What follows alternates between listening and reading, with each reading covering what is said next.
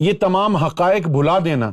جو لوگ یہ کہہ رہے ہیں نا کہ وہ کاتب وہی تھے، وہ یہ تھے، وہ یہ تھے، وہ بڑے سوچ سمجھ کر کے یہ باتیں کریں۔ کیونکہ سب سے پہلے جو بات آتی ہے نا، وہ آتی ہے مولا علی کی تعظیم کی۔ کیونکہ اللہ تعالیٰ نے، اللہ کے حبیب صلی اللہ علیہ وسلم نے مولا علی کو ایک نشانی بنایا ہے۔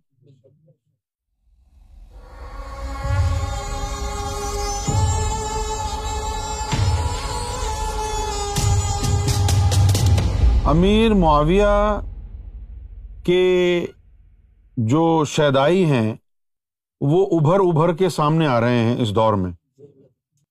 بڑی تعریفیں کرتے ہیں امیر معاویہ کی اور بڑے گیت گاتے ہیں امیر معاویہ کے۔ لیکن کتابوں میں لکھا ہوا ہے تاریخ اسلام کی کہ امیر معاویہ جمعے کے خطبے میں ڈنڈے کے زور پر خطیبوں کو کہتا تھا کہ جمعے کے خطبے میں مولا علی کو گالیاں دو۔ جس شخصیت کو اللہ کے رسول صلی اللہ علیہ وآلہ وسلم نے امت کا مولا بنایا، امیر معاویہ جمعے کی نماز میں مسجد میں ممبر رسول پہ بیٹھ کے مولا علی کو گالیاں دلوا رہا ہے، اس کی تعریف کیسے کی جا سکتی؟ تو ہمارے نزدیک جو ہے وہ معیار یہ ہے۔ اب چونکہ امیر معاویہ کا جو معاملہ ہے، احادیث کی روشنی میں پتہ چلتا ہے کہ امیر معاویہ کی جماعت جس نے مولا علی سے جنگ کی، احادیث کی روشنی میں باغیوں کی جماعت تھی۔ عمار یاسر ایک صحابی تھے۔ وہ امیر معاویہ کی جماعت میں تھے۔ تو اس کو مولا علی نے یاد دلایا۔ کہ تمہیں یاد ہے حضور نے فرمایا تھا کہ باغیوں کی جماعت قتل کرے گی تجھے؟ تو صحیح صحیح بتا، یاسر، کیا میں باغی ہوں؟ مولا علی نے کہا۔ کہا کہ نہیں، وہ بھاگ کر کے مولا علی کے لشکر میں آ گیا۔ اور پھر اس کو امیر معاویہ کی جماعت نے قتل کیا۔ اعمال کی بات مت کرو۔ یہ مت کہو کہ وہ کاتب وہی تھے یا ان کے اعمال بڑے اچھے تھے۔ وہ ایسے تھے، وہ ویسے تھے۔ یہ باتیں کر کے اپنے لیے جہنم کا راستہ ہموار نہ کرو۔ یہ بات ذہن میں رکھو کہ جو مولا علی کو گالیاں دیتا ہے، اہل بیت کا گستاخ ہے۔ کیا اس کا کوئی عمل اللہ کی نظر میں مقبول ہو سکتا ہے؟ جو مولا علی کو گالیاں دلواتا ہو۔ اب دیکھیے آپ اہل سنت والجماعت کا یہ عقیدہ ہے کہ چار خلیفہ جو گزرے ہیں اولین، حضرت ابوبکر صدیق رضی اللہ تعالی عنہ، عمر بن خطاب، حضرت عثمان غنی رضی اللہ تعالی عنہ اور مولا علی۔ یہ چار خلیفہ خلفائے راشدین ہیں۔ اس کے بعد چھ مہینے امام حسن خلیفہ رہے۔ کتنا عرصہ؟ چھ مہینے امام حسن خلیفہ رہے۔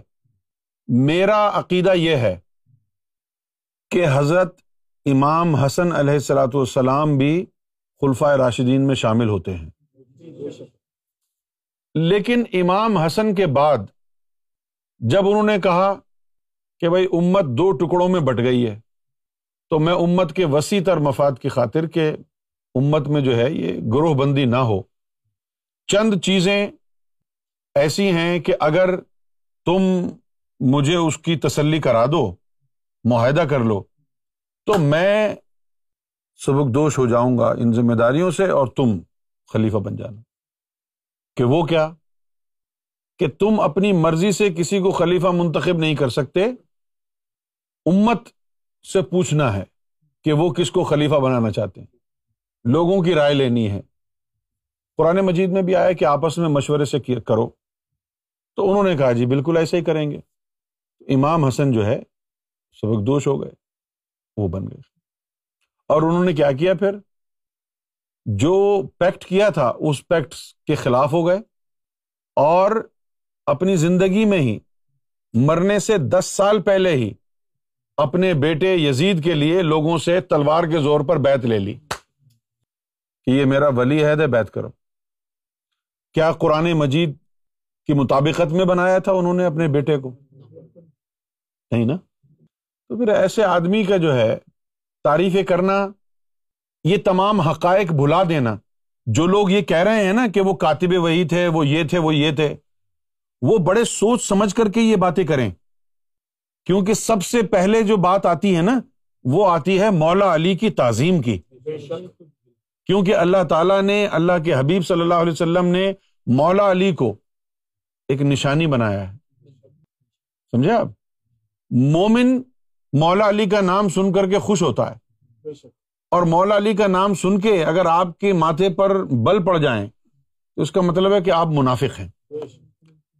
ان کا نام سن کر بل پڑ جائیں تو آپ منافق ہیں رسول اللہ کی نظر میں۔ اور اگر آپ گالی دیں مولا علی کو پھر کیا ہوں گے؟ آپ کو اس شرم نہیں آتی ہے یار؟ بےغیرتی کی انتہا ہوتی ہے۔ تم کون سی امت کے لوگ ہو یار؟ جب تم کو بتایا جاتا ہے کہ وہ مولا علی کو گالیاں دے رہے ہیں پھر تم کہتے ہو نہیں جی وہ تو کاتب وہی بھی تھے۔ ارے یار یہ سارے امال جو ہے اللہ منہ پر دے مارے گا تمہارے۔ جس نے مولا علی کی گستاخی کی وہ تو جہنمی ہے۔ کاتب وہی ہو یا کچھ اور ہو؟ مولا علی کی گستاخی جو ہے وہ تو ناقابل برداشت ہے